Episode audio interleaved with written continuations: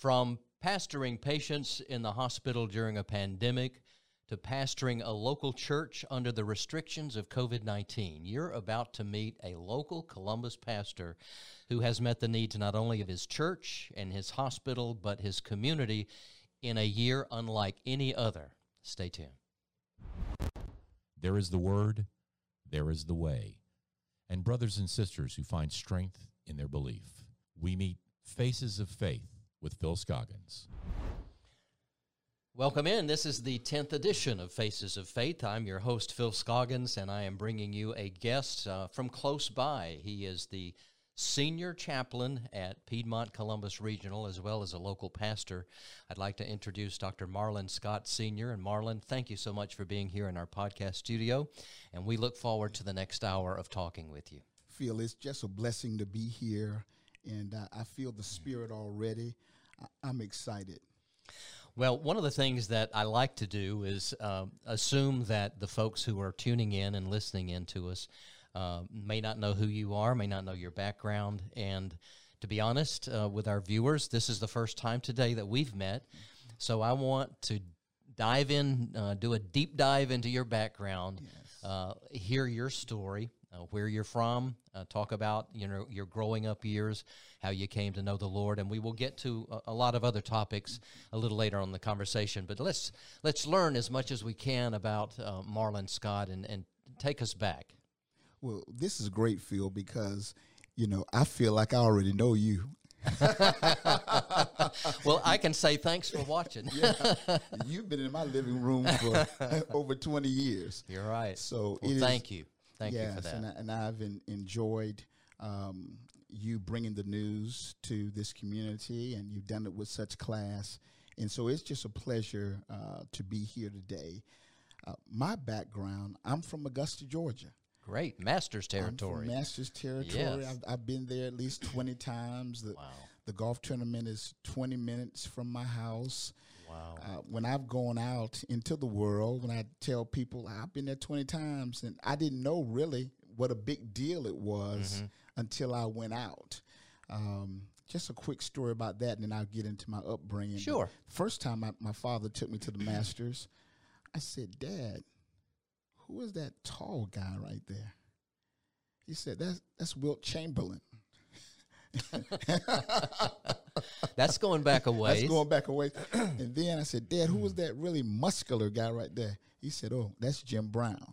So that that's my that's What my an first- introduction. Yes, to the Masters. Yes. Wow. But um, being from Augusta, Georgia, I am the son of a high school educator, high school principal, went on to be a board member, and a nurse. Uh, my father and mother just very inst- instrumental uh, in my life. Um, my father being an educator, not the typical educator because, excuse me, when he was in, uh, he was a military in military, he was a drill sergeant. And so uh, we had a very disciplined I bet upbringing. you did. Everything was the army way. I tell people, I didn't have to go into the military because I did 18 years under Joe Scott. and so uh, that was my dad. My mom, on the other hand, was um, a- nurse. So she had all the characteristics of a nurse, a Christian nurse, just, just a loving uh, mother. My, my father's been gone over 10 years now. My mother's still alive. We were, we were just together over the weekend, but they instill Christian values into myself and my two brothers. I'm the oldest.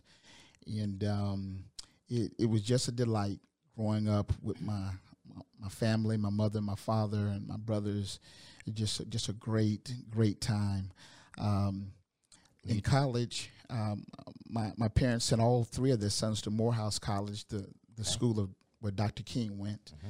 And um, there I, I majored in banking and finance. Um, and um, my first, I, I grew up in the church, but my first really uh, serious talk with the Lord was um, my freshman year at Morehouse. My mom and dad had just taken me to a Braves game, and they were driving back to Augusta. And um, I got sick. I think I'd eaten something that really upset my stomach. Mhm. I got food poisoning. and um, man, I I really felt like I was about to check out of check out of the earth. And you were l- alone then. I was alone, Yeah. you know, um, you know, the guys in my dorm and everything. But I remember going out on the football field and praying to the Lord. I called my aunt. My aunt knew something was going on because I'd been in Atlanta a whole month and I hadn't called her. You know, being being a freshman in college, and so I went. I said, Lord, if you save my life, I promise I'll serve you. And uh, so I went down to Grady and ran all the tests and everything. I think I stayed in the hospital maybe about three, four days. oh, And Pretty um, serious then. Yeah, it's pretty serious. But they, you know, they did all the checks and everything, and so the Lord healed me, and I went back to being a college guy, and uh, you know, saying my prayers and everything. But I had another experience my senior year. So um, we had this very hard teacher in my senior seminar in, in finance. You had to get a C or better in this class. It's a year long class. You don't pass that class, you got you'd have to come back. Mhm. And so I went to um, this is the week of graduation. You go to get everything checked off, and the professor said, um, "I'm missing one of your grades, and so if I don't have that grade, then you won't be able to graduate." And um, then I didn't go on the football field. I went in King Chapel, the, the Mm. chapel named after Dr. King. okay. I went and prayed. I said, Lord, my Come mom, to Jesus meeting. Come to Jesus meeting. Yes, indeed. My mom and dad have invited all their friends and everything up, the family and everything. And I'm I have to finish, got to graduate. I, I need a miracle. hmm And so I went back to my apartment and looked all through my notes. I found the paper that the teacher said she didn't have. And there was a line of guys waiting to be checked off for graduation. And I got in there and she checked me off. She said, This is it. Check me off. I graduated. And um, about five years after that, Phil, I was working in banking and finance, hmm and the Lord tapped me on the shoulder in the worship service and said, "You remember those two prayers you prayed?" you got a good memory, don't you? oh yeah, the Lord has a great memory. When you at Morehouse, I said, "I'm I'm coming to cash my chips in. I, I want you to serve me." And um, and um, during that time, I had prayed similar to what you we were sharing. I had prayed to the Lord because at that time, in the late '80s, bankers weren't starting bankers weren't making that much money. And I prayed to the Lord. I said, Lord, I want to be a godly man. I want to be a godly father. And I want to double my income. And um, first thing the Lord did, He He uh, opened the door for me to to work for what's now Pfizer Pharmaceuticals. Wow. And so He did that. I mean, He answered that prayer um, within three months. I prayed that in January. Within three months, He had answered that prayer. And um, I had to leave. I was working in banking in Nashville, and I went up to my my job at Pfizer was in Columbus, Ohio. And um, when I was driving up there, all my belongings, everything I had, could fit into this Suzuki Samurai. I don't know if y'all remember those little Jeeps, the Suzuki Samurai Yeah. And I was driving up there, but I, I felt like Phil that I was driving up to Ohio for more than a job. I felt like I was going up there for a calling. And so um, when I got trained, and I'll never forget this, my first day, my first completed my first week on the job, and I'm standing in in front of Grant Hospital where my oldest child would be born a few years later.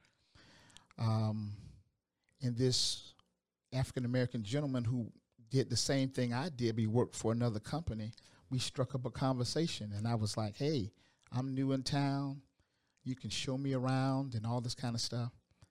Well, he told me about. he, he started talking about Jesus. He started talking about the Lord.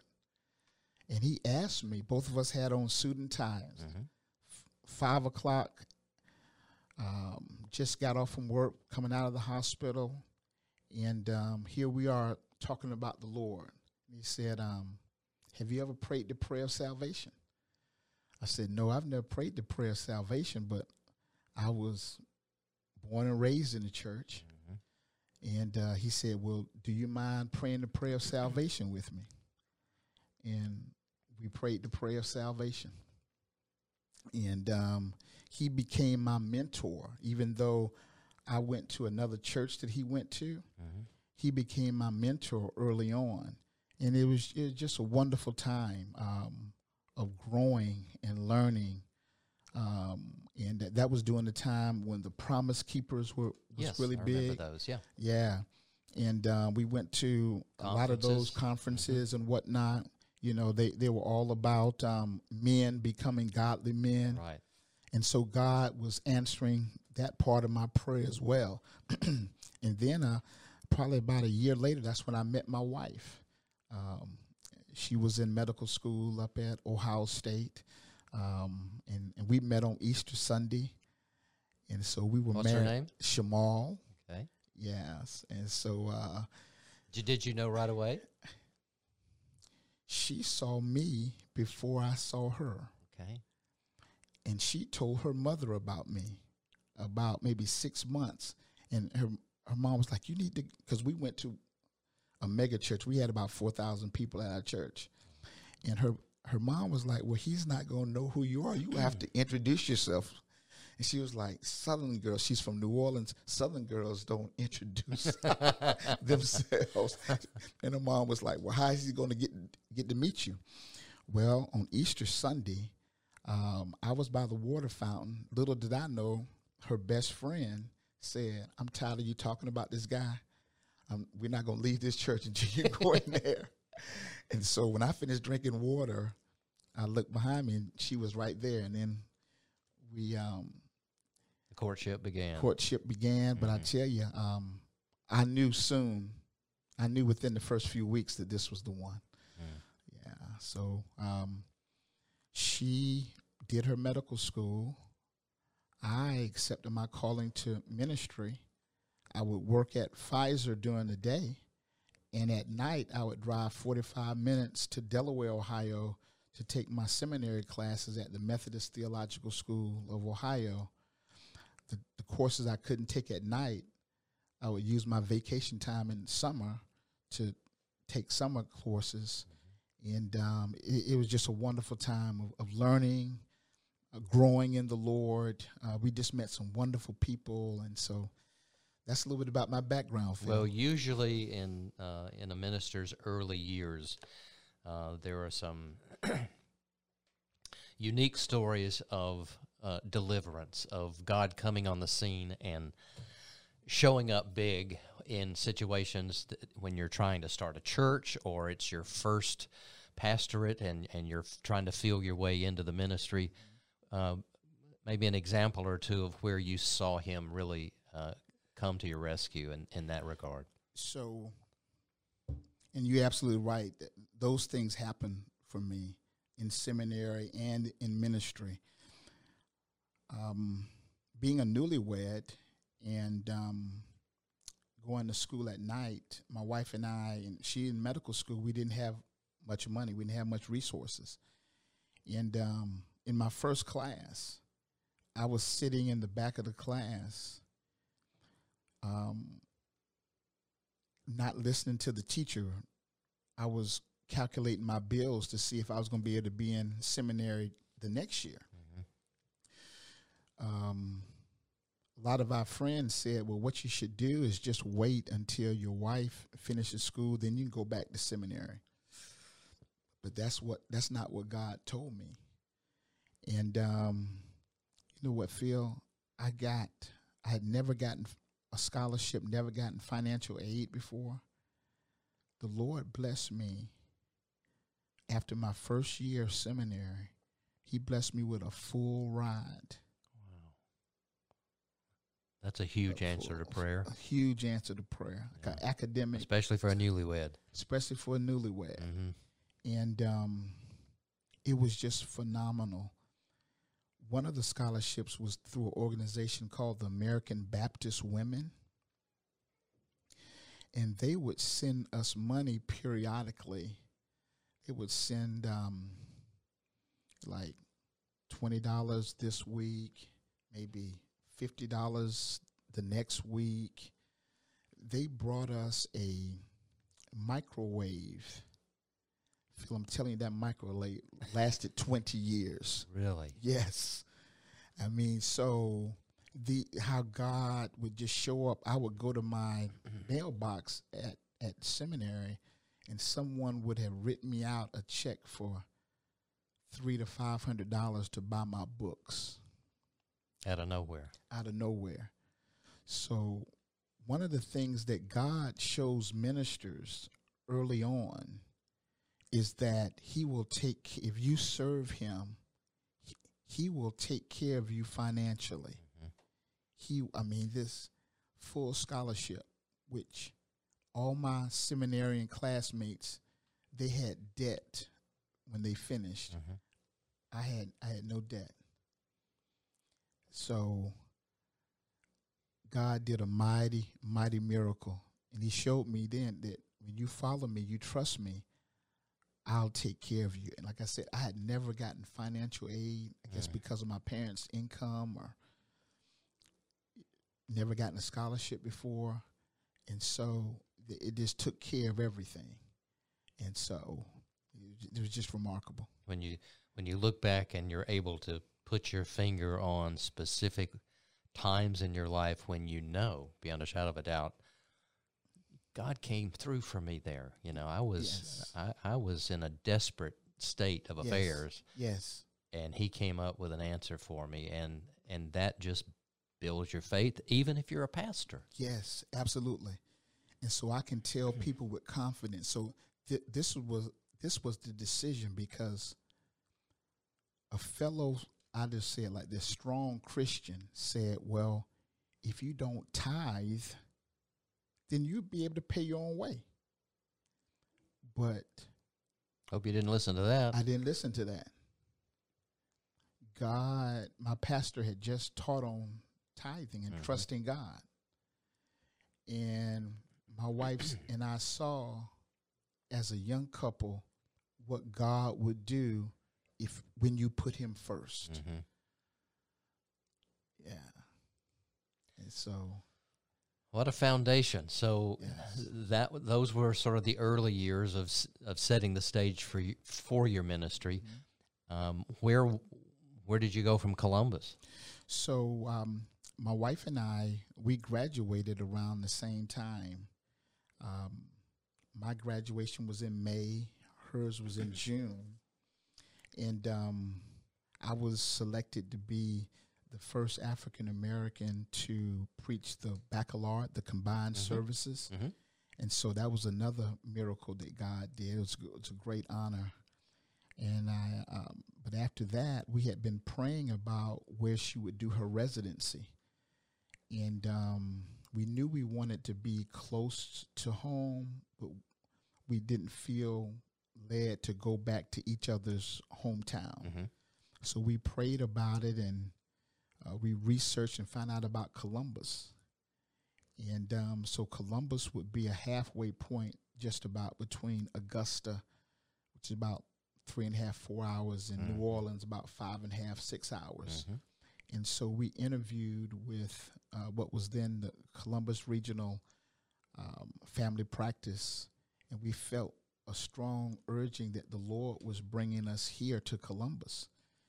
And uh, so we came here under the auspices that we would only be here for three years in her residency because I wanted to go back to Atlanta and pastor church there and be an adjunct professor at Morehouse. That was Mhm. my, my dream. Mhm.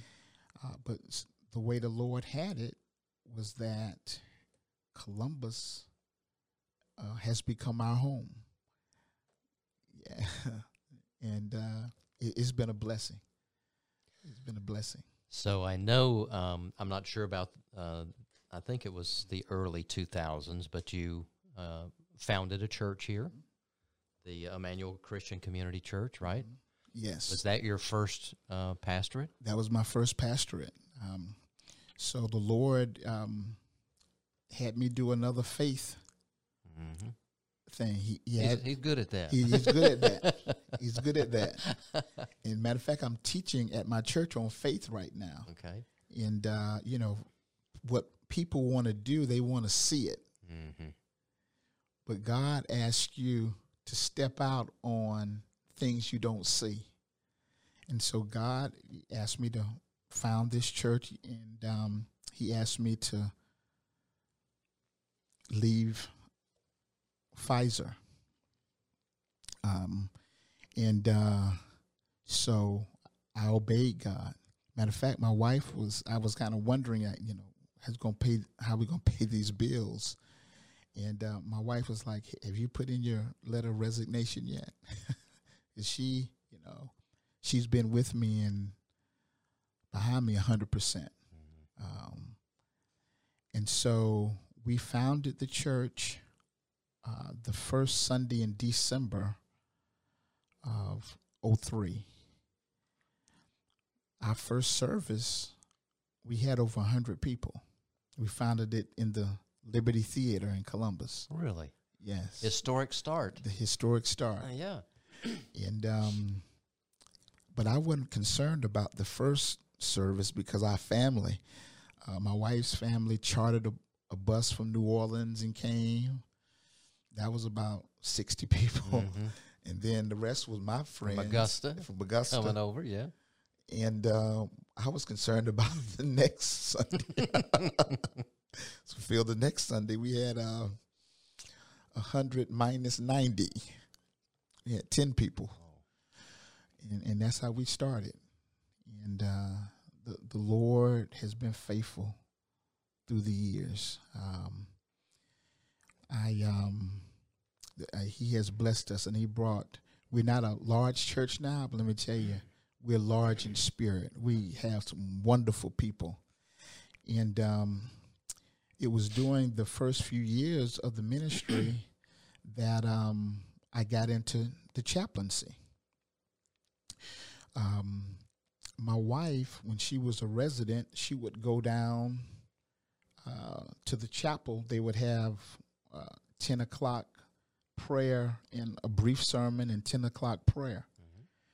And um, the guy who was the chief, uh, the chaplain director, s- so happened they were looking for a chaplain. And my wife said, "Well, my husband has his master's of divinity, and um, you know he'd be a great chaplain."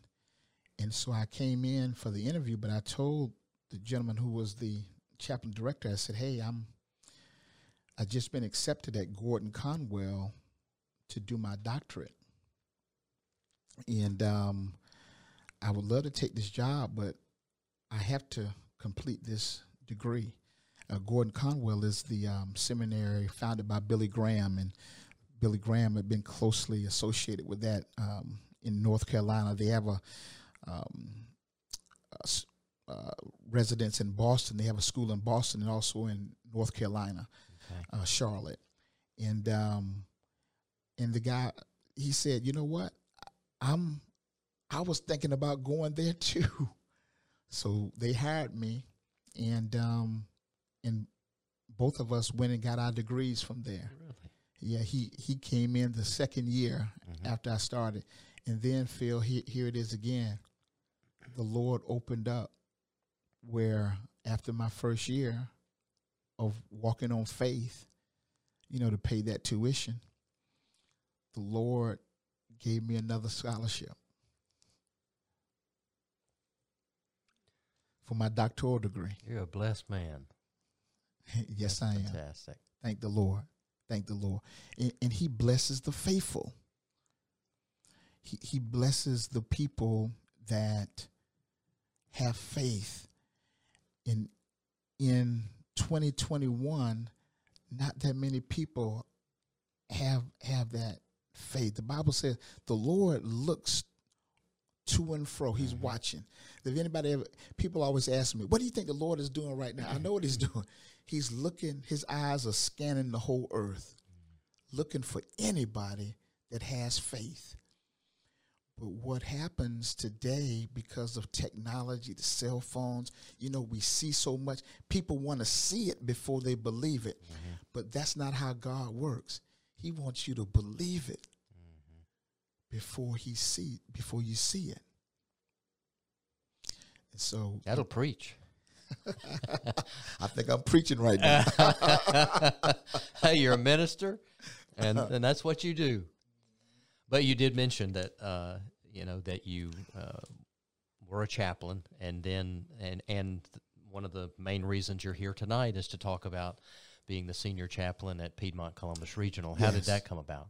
Well, um, my wife um, said to the chaplain director at the time, my husband um, has his master's of divinity, happened to be looking for a chaplain, and so I applied, and they they hired me, and now 15 years later, now going on 16 years later. Wow. And, and I'm gonna tell you, relationship. it's been it's been a great relationship. Um, and each stage, Columbus Regional has gone through different stages. When I first was hired, it was Columbus Regional. The people call it the Medical Center. Right. Now it's Piedmont. It's it's been great all the way through. Um, great leadership. Right now, um, we've been led by a gentleman by the name of Scott Hill. He's doing a great job through the pandemic. Kevin Brown is our CEO at the corporate level out of Atlanta, but Scott has done a great job in in helping the hospital to help meet the needs of this community. It, has been and it's just been great. Um, I can honestly say that during this pandemic, I've been able to do some of my best chaplain work ever. Um, my first week, Phil, and I'm sure you covered this, my first week on the job, and I'll never forget this, was the doctor's hospital shooting. Wow, yes. Remember that. That was my fir- first week on the job. And matter of fact, on that Friday, I just asked my manager, I had a good friend of mine I hadn't seen in a long time. He was in town on business, and I said, Could I I asked could I take an extended lunch? Because my friend was coming down. We are going to go to Red Lobster. Well, we were at Red Lobster when that happened, and I just ordered my food, and I got a page come back over to the hospital. There's been a, a tragedy, and um, describe for folks that may be listening that don't recall what happened that day. We had a, a active shooter come in um, and shoot employees and patients. And uh, it was just mayhem. It looked like something out of a movie. And um, when it was over, you know, the chaplains we had to minister, we called over chaplains from St. Francis. We called over the ministers from the Pastoral Institute to help us to triage mm-hmm. the people spiritually.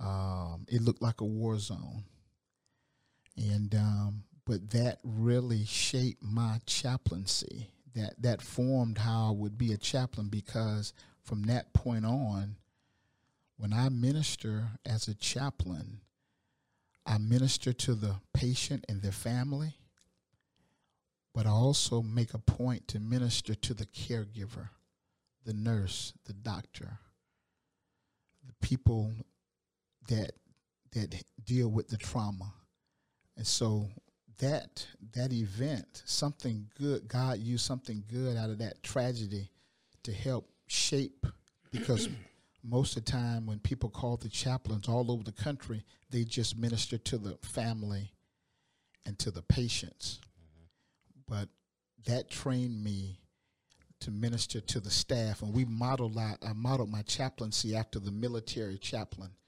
who would be out there in the trenches with the soldiers, providing that spiritual care and prayers. So that's what I do for the staff, the doctors, the nurses at Piedmont. I'm praying for them, the executives. They don't even know it, but I'm praying for them. Mm-hmm.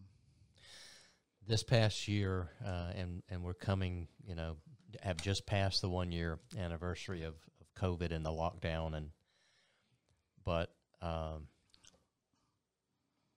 people were faced with fear, um, loneliness. Hospitals eventually got to the place to where visitors weren't allowed, even mm-hmm. family members, you mm-hmm. know, of patients weren't allowed, mm-hmm. which one of the first things that comes to your mind if you are sick or have a loved one who's sick in the hospital is we need somebody to pray. We need somebody to come alongside us here and and um, you know minister to us. Which if pastors can't get in to see their own congregation members, uh, that shifted a huge burden on the shoulders of the chaplaincy in these in the hospitals. I've done stories earlier with the St. Francis chaplains, and and tell me what that experience was like as you led the charge at Piedmont. it- it's been an incredible blessing in this way to be used by the Lord to be a liaison between the patient and their families, the patient and their pastors. I've I fielded hundreds of calls over, over the past year from family members saying, "Can you go see my loved one?" Or from pastors saying, "I'm not able to see my loved one. Can you go see them? Can you pray for them?" And even in the midst of tragedy, I've found so much satisfaction and joy being a liaison, being being a vessel of the Lord, uh, be, being a, a contact and a conduit for the community and their loved one. Um, my job, we had to use creativity. We had to pivot. Pivot is a, a basketball word. Um, and I, I write about this. I, I, I wrote three books during the, the pandemic. I write about this in a chaplain training book I've done. When you pivot, you can still score, even though you're not able to move. So we had to pivot by using technology, FaceTime, Skype, Facebook. And let me tell you, you know, we were talking earlier, Phil. I'm not one of those techies. I, I fought technology. I'm with you, brother. and I work in television, yeah, yeah. but I'm a dinosaur when it comes to technology. uh, until this happened. And I'll never forget the first time I had to pray with a family through FaceTime. I was so upset because as a pastor, as a chaplain, you're used to being right there with the people, giving them an appropriate touch on the forearm, appropriate hand help, praying with them. I couldn't do that. But Phil, when I FaceTime a person and they were crying and sobbing like I was just I was right there. I said, "Okay, God, we can pivot with this technology. We can use this." Mm-hmm. And it's been a very effective tool in in doing ministry. Um, I can't tell you the hundreds of people that I've had to pray for, and they would just tell me by text, "You just really helped us. You really blessed our family." So, Well, a- another part, and, and you touched on it, that, that, that, that has led to the way that you have approached this past year from what happened at Doctors Hospital uh, 15 years ago, but um, having to uh, remember that while families are facing the crisis and, and COVID and and the loneliness, um, you've got staff and people who are suddenly thrown into um, an extreme situation that requires more hours, more, uh, you know, nurses and and even doctors in some cases. Um, they're they're there for you up to the end, but usually that's when the family and the minister comes in to to ease that part of the transition and and and suddenly the staff members are the ones who are being I'm sure looked upon as that's the only face in the room. Can you come and help you know, pray for me? Can you call the chaplain and, and have him come? So, uh, again, the families, the patients, but also the staff and the doctors that were having to do this extraordinary, heroic effort in in the scheme of the in the face of this monster of COVID. Um, that tell me about how how y'all went about making sure that the staff knew that you were there for them too. Early on, my man, I got the word that Scott Hill, our CEO, said, "Tell Marlon to be ready. Tell tell the chaplains to be ready." He he could envision what was going to happen. Mm-hmm.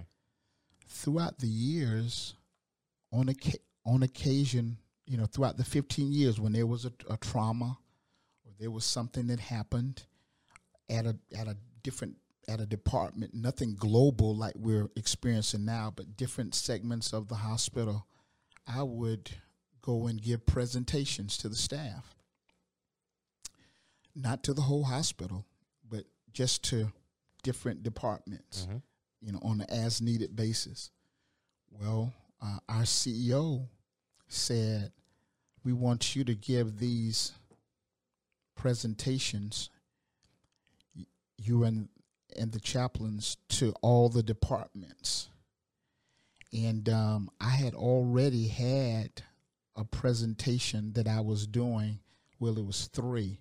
What to do when you're hanging on by a thread, hope in a time of crisis, and faith. Well, I combined it and I called it It's Not Selfish to Take Care of Yourself. And um, myself and the other chaplain, uh, Sandra Tyler, we went and scheduled appointments with all the areas of the hospital. And we gave these presentations. Um, hers was entitled In Search for Meaning and Significance. And mine was um, It's Not Selfish to Take Care of Yourself because down south, people think it's selfish to take care of themselves. I've heard this. A th- I heard this a thousand times in my twenty years here. I don't want to pray a selfish prayer. Where when you unpack that from the south, I don't want to pray for myself. I'd rather pray for other people. Mm-hmm. But you have to pray for yourself. And here's the analogy that I and I've given this talk hundreds of times in 15 years, but this is this is the crux of it. When you're on a uh, when you fly on your favorite airline, um, the stewardess is going to preach the same sermon all the time. And oftentimes, my church will say, "Pastor, mm, you, you preached that sermon before. Why, why'd you preach that again?" It's like it's important. Mm-hmm. Well, the stewardess preaches the same sermon. Heaven forbid if something happens and that oxygen mask comes out, take a breath before you do anything else. Make sure you t- take a breath. Why do they do that? Because somebody from the south is going to be on that plane, and they're going to try to start helping everybody else. In less than a minute, they're passed out on the floor. And so the same thing applies to COVID. You have to take care of yourself. The nurses and the doctors and the staff, they have to make sure they take care of themselves because if they don't the chaplains have to take care of themselves. If we don't take care of ourselves, then who's going to be there to take care of the patients? And so I wanted to communicate to our our staff that it's not selfish when you when you go home you have to take care of yourself many people uh, with the covid globally across the country suffering with depression suffering with suicidal thoughts even in the midst of the depression people still have bills people still have problems and so i, I write about i chronicle that and, I- and i put it in a book um, it's not selfish to take care of yourself. And um, it's just been a blessing. You can hold it up. Show it to your camera there. There we go. That's the. It's not selfish to take care of yourself. And mm-hmm. then, this is the first book I wrote uh, back in December called "Change Your Language, Change Your Life." God told me to write this book. He said, "I don't want it to be small. I don't want it to be large." Mm-hmm. He said, "I want this book to be like Mike Tyson. You know, Mike Tyson was a short heavyweight. Mm-hmm. He was five eight. Most heavyweights are like six three, six five, but he carried a powerful punch. This is a little book, but it, it carries a powerful punch, and feel um, it, it set records with my publisher. But the thing that really gets me is when people come up to me with tears in their eyes, saying how this book helped change their mindset and perspective, and, and both of them are talking about faith. Tell us about the, uh, the the Cliff Note version of the message behind the the change your life, uh, change your language. the Cliff Notes version of this is I noticed when I was a high school athlete um, that how people talk really affect how they live their lives. We were at this very important city track meet in the in Augusta. I don't know if they still have it, but it was called the Optimist. That's when uh, in the Optimist Club Sponsored it. they sponsored it, Yep. And all the um, teams from the Augusta area would come. Well, I'm at the starting line. I was a, a hurdler. Um, I had gone to the state. You're not tall enough to be a hurdler. I know, right? That see, that's another faith thing. that's another. I was pretty good. You were probably a high hurdler too. I was. See, all of these things help build my faith. So I'm at the starting blocks, and these two guys who looked just as strong or stronger than me, they looked at me and said, Don't beat us by too much. So at 16 years of age, I'm like, these two guys, yeah, it, they, they had already talked themselves out of Winning. winning. So I agreed with them. I said, "Well, since you think I'm going to beat you, I'm going to beat you," and I did. But that stuck with me Uh huh. Because I, f- from then on, I just listened to how people talk, Mm-hmm. Power of the tongue. the power of the tongue, and a lot of people in in the South pro talking. A lot of people talk themselves out of their destiny. Oh, um, that's a nice tie. That's a nice shirt. Oh, this old thing. Uh, this this is nothing. Mm-hmm. No, you you, paid hard. That's your hard earned money. That's a nice tie that you have on. That's a nice shirt. But see, people's what they believe about themselves. So when you change it, when you speak life, when you speak positivity, you get that back. You know. And that, and especially in a, a year of the pandemic, Yes. was uh, a good way to change the mindset. Absolutely. Yeah. Because a lot of people they spoke that they were going to die. Mm-hmm. But let's let's change that. Let's speak that God is going to have us live. Psalm 118, I shall live and not die. That we speak. Just like you and I when we I was listening to you, Phil. Both of us, you said we're going to have a great show. I said we're going to have a great show. See, we spoke it Mm-hmm. that that that's what's happened. That, but if somebody comes in moping, and oh, We ah, got to get through the next hour. I hope this. you got something Yeah, I because hope I you- sure yeah, don't. yeah, that's gonna be torture. Yeah. You Yeah. know, when I what's the gentleman's name? That's the weather guy, Bob Jeswell. Bob Jeswall. Mm-hmm. He said, Pastor, I could tell when you walked in, you had that energy. You had mm-hmm. that. See, that's what. That's what we have to bring, because that's what the world wants to see.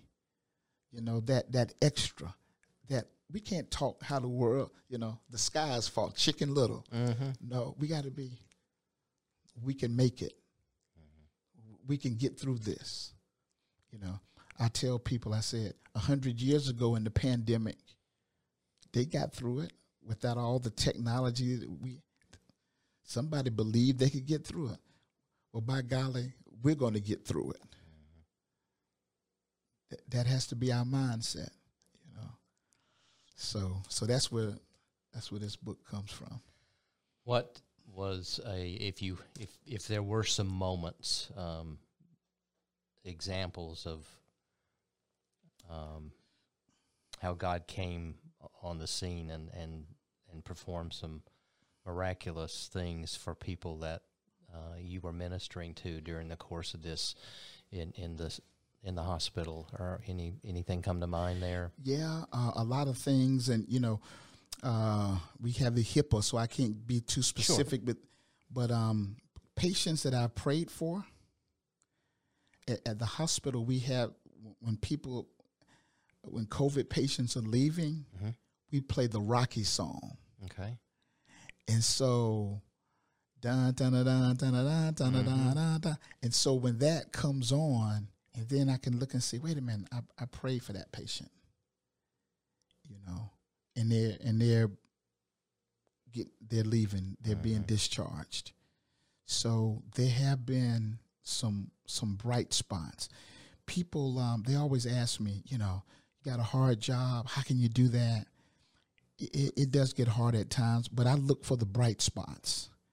You know, the the, the bright spots are the things that, that keep me going. The, I, I look for the miracles, and, and God has God has done it. He, I, I've seen miracles. I've seen Him heal people. I've seen pe- people come in and they be on the vent, and and um, and then God do a miracle. So what a year. That there Yeah. was a TV show at one point. Um, may not be old enough to remember, but it was called uh, "That Was the Year That Was," and it would be a look back on you know what all had transpired the previous year. But uh, there'll be a lot of writing about uh, 2020 and, and the pandemic.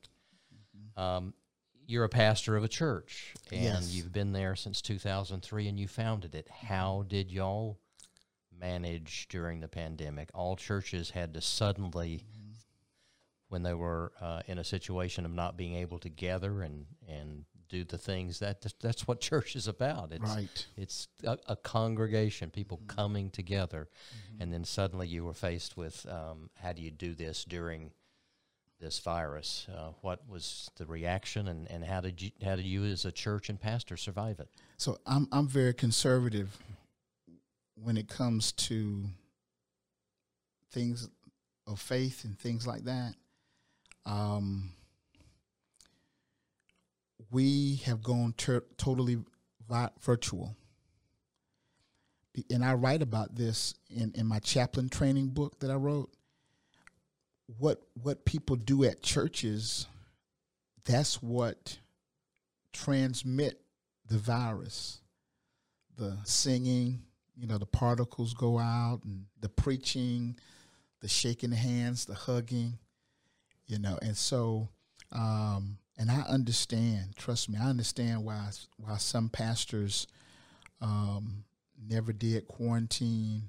They've always had. I, I understand why some are going back because that's what we do. Um, our church, I have to say, we're doing better now than before the pandemic. So we have um, members who have joined us from other parts of the city, other part of the state, other part of the country. We've even had people from Canada using technology to zoom in or uh, YouTube in to our services. And um, I just feel like um, this new normal is here to stay. I don't think we're. I don't think it's going to be the same. I think we're in a whole new world. It, it may be some vestiges of the old, but I believe that um, Facebook church, YouTube church, Zoom church, Instagram church, Twitter church. I believe that's here to stay. I don't. I don't believe the mask and all. I don't believe that's going anywhere. Um, so, um, but we, I tell you, I'm so proud of uh, people at our church. What we have done on Saturday, Saturday at noon, we do a teleconference prayer where we've been praying ever since we've been praying at noon. People call in, and I just I pray for 25 to 30 minutes covering everything that's going on in the world, asking for protection from the coronavirus and asking God to bless marriages, bless families and all. We've been doing that for a year. Um, then we have three services on Sunday. We have 7:30 prayer where people call in. We have 8:30 Bible study where people call in for that, and then we have Zoom uh, worship service, and it's been phenomenal. On Thursday, um, normally uh, I would be doing Bible study now by Zoom, but I, I explained to everybody that I'm coming down here. They were all excited about that, so I'm sure they're going to watch uh, this um, when it you know when it comes on y'all's website Uh-huh. or whatever. But it, it's just been phenomenal, it, and um, then we will have once a month drive by prayer where um, our church would just, they'll just drive by my house and I just offer a blessing over the families and whatnot. Um, we've had several graduations. Um, my son, he was the t- in the 2020 class of Columbus High. We had another gentleman, Desi um, King, who was in the 2020 class. Our church did drive-bys, you know, for their houses and gave them the gifts that way. It was really cool. So um, I, you know, my church knows, and I'm just real conservative about that. When and everybody's been vaccinated and all the numbers are safe, and we'll we'll go back.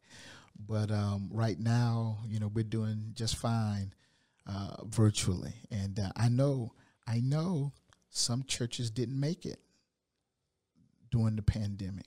Uh, um, a lot of pastors succumbed. I have, I know some pastors who succumbed to two. and um, but by the grace of God, you know, we're we're doing better than ever, and I just want to thank God for that and um, His His grace and His mercy, and with that attitude of faith, you know, we're gonna make it through. We're gonna see it through, and uh, just praying for our country and praying for our community, and you know, ke- keeping the faith. We got- We got to keep the faith. Well, tell me, as a, a pastor and as a chaplain, um, what did the Lord teach you this past year through this? That's a great question. He taught me that he can bless you even in the midst of a pandemic. We all can point to the bad things that have happened. But Phil, it's been some I've seen God do some amazing things. You know. Um I don't think that you and I would be talking today if it weren't for the pandemic. I know my the book Hard Times, Hard Times brings your personal faith, it brings out the best. Mm-hmm. I don't think I would have written these books mm-hmm. if everything was going fine. Because God told me to write some books a few years back, and I kept saying, "Okay, I- I'll get it. to it. I get to it. I get to it." But in these hard times, you know, I said, "Okay, I'll I'll do it, Lord." It's like that that lump of coal, and you shave it down, and however that process goes, that pressure, and then here it, the diamond comes. So I've seen that and and that's I can have an encouraging word for anybody listening that's going through the hard times. Produce that character. It, it produced that the precious quality, that that resiliency. Um, I, I've seen that. I've seen that in 2020. I've seen that in 2021. That the people who keep the faith, that the people who don't give up, that the people who speak in faith, that God can do some remarkable things. And I've seen it, Phil. I've seen it. That's what he taught me. It has been um, a remarkable year as you look back, and, and in each of our personal lives, we could give personal examples of things. It has been one of the hardest years professionally for me um, to uh, day in and day out be reporting about a virus uh, and the, the negative impacts you know that it's had. But uh, but I can also know that um, the Lord strengthened me in ways that had that not come about, uh, some of my quiet times and some of my uh, devotional times, it's they've been strengthened and and are more powerful in, internally today than maybe they were, you know, a year ago. Yes. And I can say this too, Phil. I was a little too busy before the pandemic, Mm-hmm. you know. Mm-hmm. Um, You're stepping on toes now. yeah, speeding, speeding through Columbus. Like, you know, why, why am I driving so? Fa- where, where am I? What, you know, going to this meeting, going here, going there, doing this, and that that pandemic, it, it slowed me down Mm-hmm. to really smell the roses, to really appreciate the Im- important things in life family, your wife, your children, Mm-hmm. your, your good friends, you know. And, and time, I believe the Lord has allowed time to stand still for us for, for the people who could really appreciate it. Say, you know what? I, I don't have to go out. I can I can enjoy home. I can enjoy, you know, everything I need is in the house. Amen. This is good.